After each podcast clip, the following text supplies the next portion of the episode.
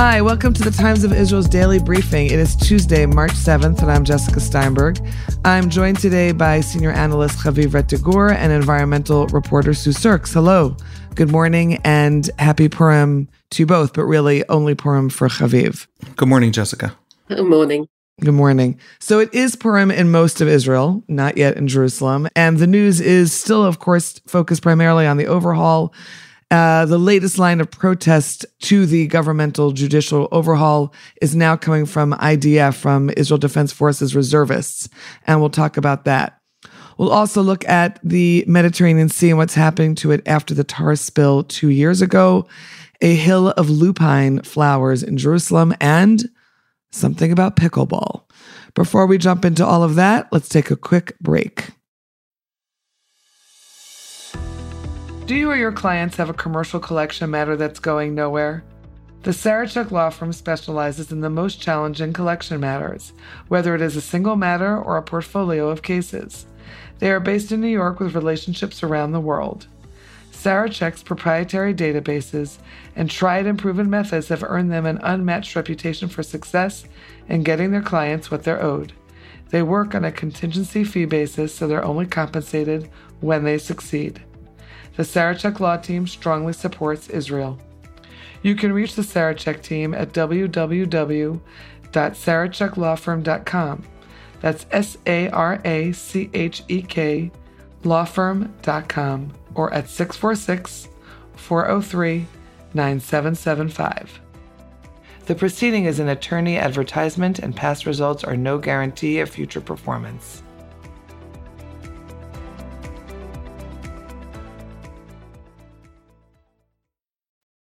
Haviv, there are growing threats from Israeli reserve soldiers, Israeli reservists, as protests against the overhaul spread to the IDF.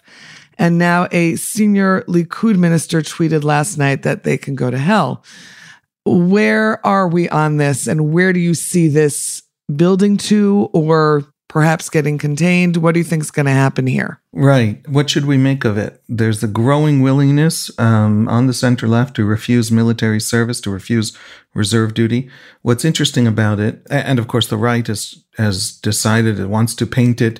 Uh, certainly, government ministers. Uh, there's been a, a, long stream of them commenting on this over the last week uh, to paint it as a kind of disloyalty, a, a shirking of national responsibility and also to compare it to the refusal of military service that didn't happen in the past from the right. That has been a recurring right. theme. It's it's not true. Uh, that has to be said. During the disengagement from Gaza, there were many, many calls for um, for refusal of service, and the army also uh, had a quiet policy of allowing soldiers from settlements, soldiers from the religious Zionist community who might oppose the disengagement, from just sort of sitting it out quietly, being assigned somewhere else without creating a big dust up. That was a, a standing policy that the army employed uh, very successfully at the time. Uh, and a few years back, I think it was 2009, if I'm not mistaken, um, Bezalel Smotrich, the current finance minister, back when he was a very loud uh, complainer about, um, you know, the, the, the gender issues taking over the Israeli army, where generals wanted to see if women could uh, serve in more and more combat units, um, what he called the postmodernism that is taking over the army, he actually called back then for mass refusal of service until the army stopped trying to allow women into, into military units. And so refusal of service is a recurring theme on left and on right. Of course, we've seen it from the activist left on, on uh, questions of the occupation.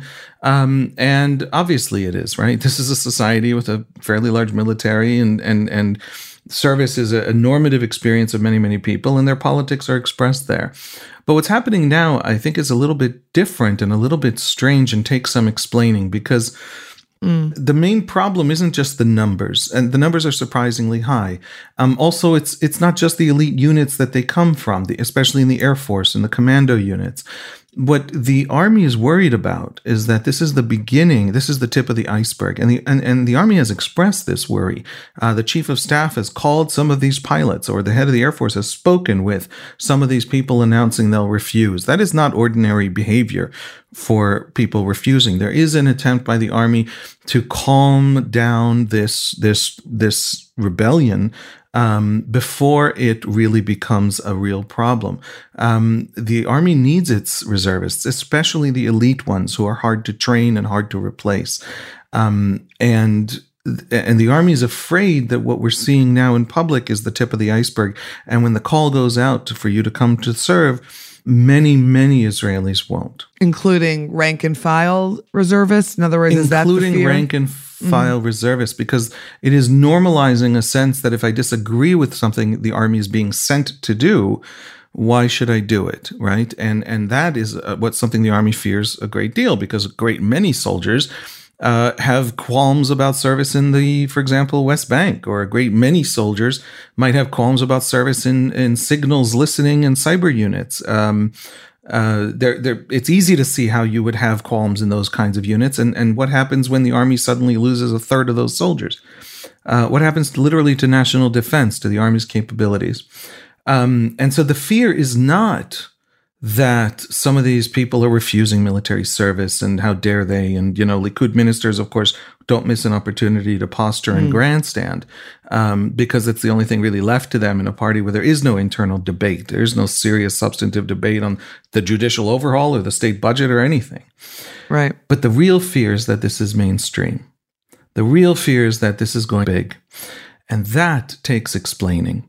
It's not enough to say it's the fall of democracy and they fear that the, their democracy is falling and so they're going to refuse to serve. For one thing, if your democracy is falling, why would you refuse to serve in the military that protects the very country that when you when you have an internal domestic crisis of democracy you fight uh, on the street you protest you demonstrate you vote you do all the things you do in terms of your internal politics right but if an enemy attacks, if an Iranian nuke detonates 300 meters over Tel Aviv, you're not fighting for any democracy in that, in that right? You know, there's, there's how why would you stop serving in the military if you're uh, if you know in a country that has real enemies and real national security problems? And these are long-standing elite soldiers who believe that this country really is threatened and needs their help. So why would they suddenly announce that they no longer believe that? Haviv, do you not think that if there were a war with Iran or an attack by Iran that they would turn up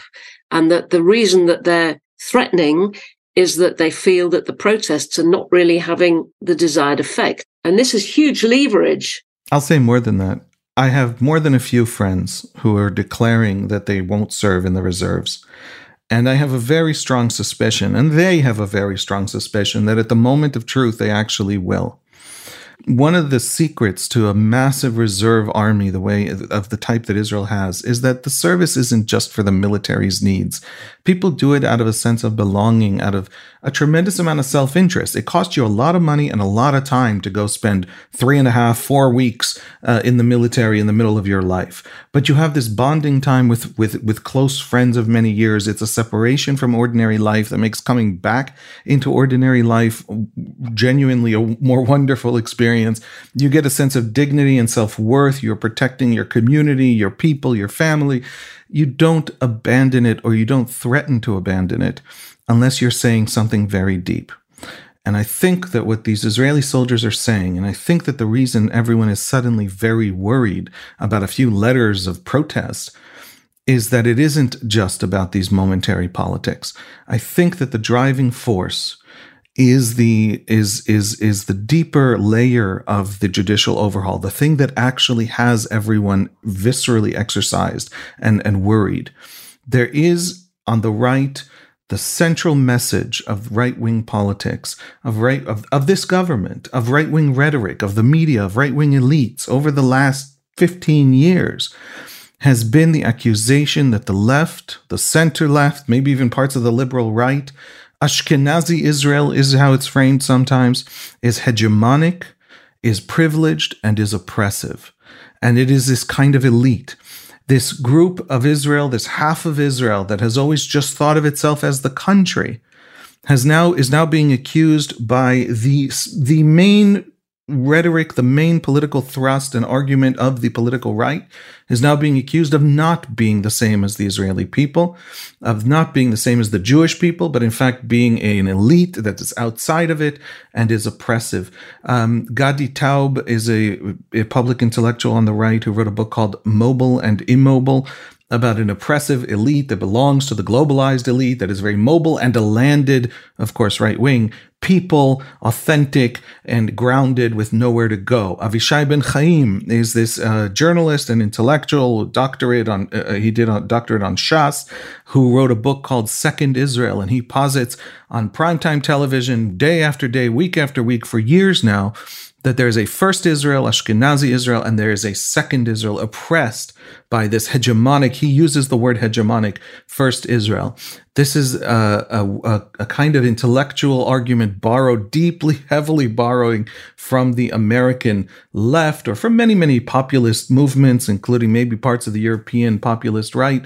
And it is a cultural assault, it is a political assault on that left center left slash liberal or whatever you call that opposite the people represented by the current mm-hmm. opposition if you combine that rhetoric and that just almost a generation of trying to frame them as an as as something other than part of the people, as something oppressive, as something that has hurt this country, and you combine it with the political marginalization that they've discovered over the last five elections, the point that they they, they also can't enter power, they cannot sit in power, and the and the the substance of the campaign against them, there isn't a, a, profound policy difference between Benjamin Netanyahu and uh, Yair Lapid. But you combine the political marginalization and the substantive argument that is this cultural assault, and they have internalized those things as a transformation into what we call in Israel a migzar, a sector or a tribe or a community. The ultra orthodox think of themselves not as part, not as the country, but as a sector, as a migzar, and therefore they can have profoundly irresponsible politics. They can avoid military service en masse. They can avoid participation in the workforce en masse. They can impoverish themselves, and they can do that for their cultural and religious choices, which I respect those choices, but they still enjoy state of the art healthcare system and many, many, you know, very, very long uh, lifespan and all of that. Uh, the religious Zionist community can organize itself on settlement movement, on other narrow interests. They serve in the state. They do serve everyone, but they also think of themselves as a sector. The Israeli center left is becoming a sector. And that is a breaking point, and that is a profound moment of, of, of feeling that either they are abandoning the country, the country's abandoned them, they're being relegated to something small and minor. And so this refusal is going to grow and it's going to hurt. And the the the the ability of people to see themselves as part of the country and devoted to the country and serving themselves when they serve the country is going to shrink and, and it is the cost that we're going we're starting to pay and it'll only get worse for the kind of tribal politics that drive both this government and I think right wing rhetoric over the last quite a few years. Not just right wing rhetoric, but this is a moment where that's happening on the right. Okay. Thanks for that, Haviv. Definitely food for thought. And uh, we'll obviously keep on going and discussing this as it changes and moves and shifts over the coming days and weeks. We're going to take a quick break. When we're back, Sue will tell us about what is happening on the environmental front, including the tar spill in the Mediterranean two years ago. Shalom, dear listeners. This is Donniel Hartman. And I'm Yossi Klein Halevi. Together, we host the podcast For Heaven's Sake from the Shalom Hartman Institute. These have been some of the most challenging days for me personally, for Israel, and for the Jewish people. And one of the ways in which I've gotten through this is that I've found solace and meaning through discussions with my dear friend and study partner, Donniel Hartman. And I hope that the Times of Israel listeners will join us as we continue to tackle the pressing questions facing the Jewish people here at For Heaven's Sake, which has become the number one Judaism podcast. Well, Donniel, I'd also like to recommend the Identity Crisis podcast hosted by our colleague and friend Yehuda Kurtzer. It's a series of fantastic conversations with leading figures in Jewish life, thought, and culture. You know, for decades, the Hartman Institute has been a preeminent destination for Jewish ideas and learning. Now you can access Hartman ideas on these chart topping podcasts at shalomhartman.org forward slash podcasts or wherever you listen to podcasts. We are privileged to help guide you through these challenging and even unsettling times. Okay, Sue. So it was two years ago that there was a major tar spill in the Mediterranean, threatening marine life, launching a major cleanup. Where do we stand? What, where does the Mediterranean stand really at this point in time? So, just to refresh our memories, uh, we're talking about just over two years ago in mid February, Israel was taken by surprise when tar st- started rolling in from the Mediterranean Sea during a storm. And during the co- course of hours and days, that tar coated most of the coastal uh, beaches, killing wildlife along with it. You remember the thousands of volunteers who went to help clean up. I mean, we were among them. And that incident was headline news for some time. Prime Minister Benjamin Netanyahu, he was the Prime Minister then, has now visited the beaches, set up a special committee to look at what could be done better next time. He provided uh, 45 million shekels, then worth around $14 million, mostly to the local authorities to clean up. But after all of that hand wringing, and there was a lot of hand wringing, it transpires that the Marine Unit of the Environment Ministry, which is responsible for these kind of events, hasn't received an additional dime. And that's despite its requests for years for more staff and for two more emergency coastal stations. And it's despite that committee, that high level committee recommending that the ministry get those staff and stations and extra equipment. The other thing that hasn't been dealt with um, and bills have been presented several times since 2008, is the need to pass a law that gives the Environment Ministry authority to manage an oil disaster and to make sure that bodies like the local authorities design and regularly update their marine preparation plans. Now, the Environment Ministry is hoping some money will come from a compensation claim regarding that spill, but who knows when that will be. Hmm. Okay. And sticking to similar subjects somewhat, uh, I know that you're also you've also been researching and exploring what is happening with Lupine Hill in Jerusalem. This site is called Mitzpetel, which in Hebrew means a lookout and a hill. But when you say it together, actually means raspberry juice. That's a rather nice name, uh, Mitzpetel. This has yeah. become a favorite site in spring for people from all over the city and, and probably beyond. It's an empty plot of ground on a hill between two neighborhoods, Jewish East Talpiot and Palestinian Jebel Mukaber. And in the fall, it's covered in sea squills, which is the sign of uh, the sign of autumn, and a huge variety of wildflowers in spring. Among them, the blue lupin, which everybody loves because much of the hill uh, turns indigo blue, and that's happening now. Now, from this hill, you can see the Temple Mount and Herod's tomb in the Judean desert, and on a good day, you can see down to the Dead Sea and even to Jordan. And this site is really a green backyard for local residents. There are activities taking place there throughout the year. But now the planners have greenlighted the building of a very large multi-story police complex.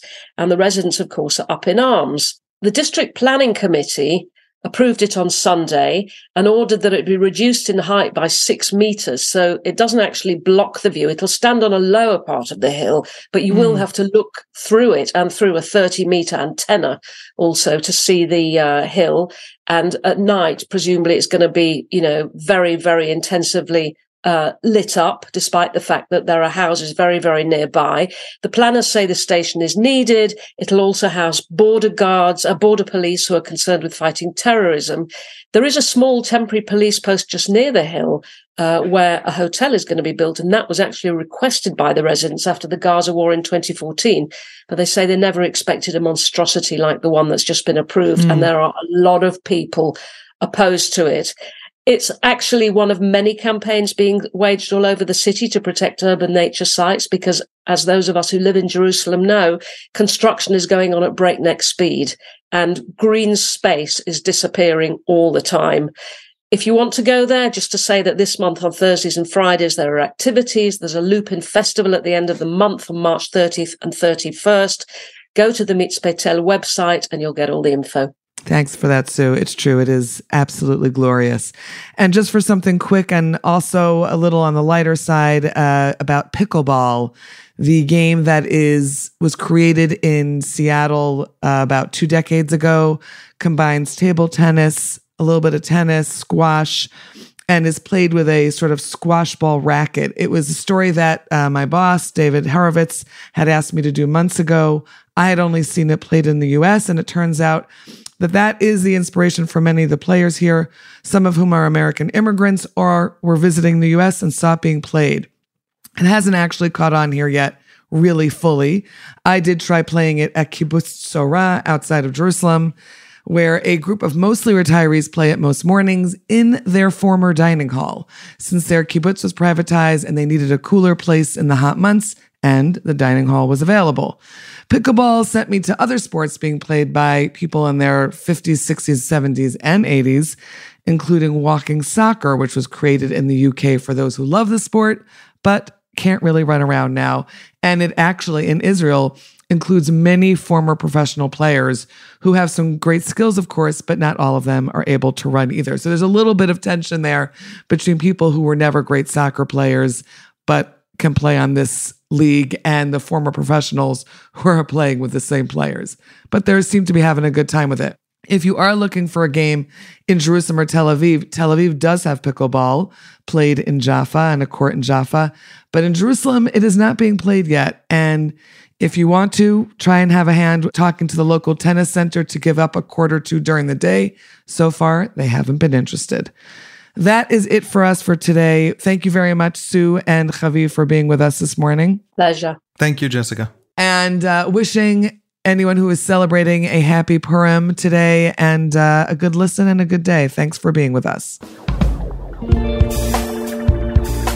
Thanks for listening to the Times of Israel's daily briefing, and thanks to our producer, Gilad Brownstein, and to Gili Amar for this out of this world music. You can find us daily wherever you find your podcasts. And on our mothership, timesofisrael.com. Like what you hear? Consider rating us on Apple Podcasts or Spotify to spread the word. Until next time, Shalom.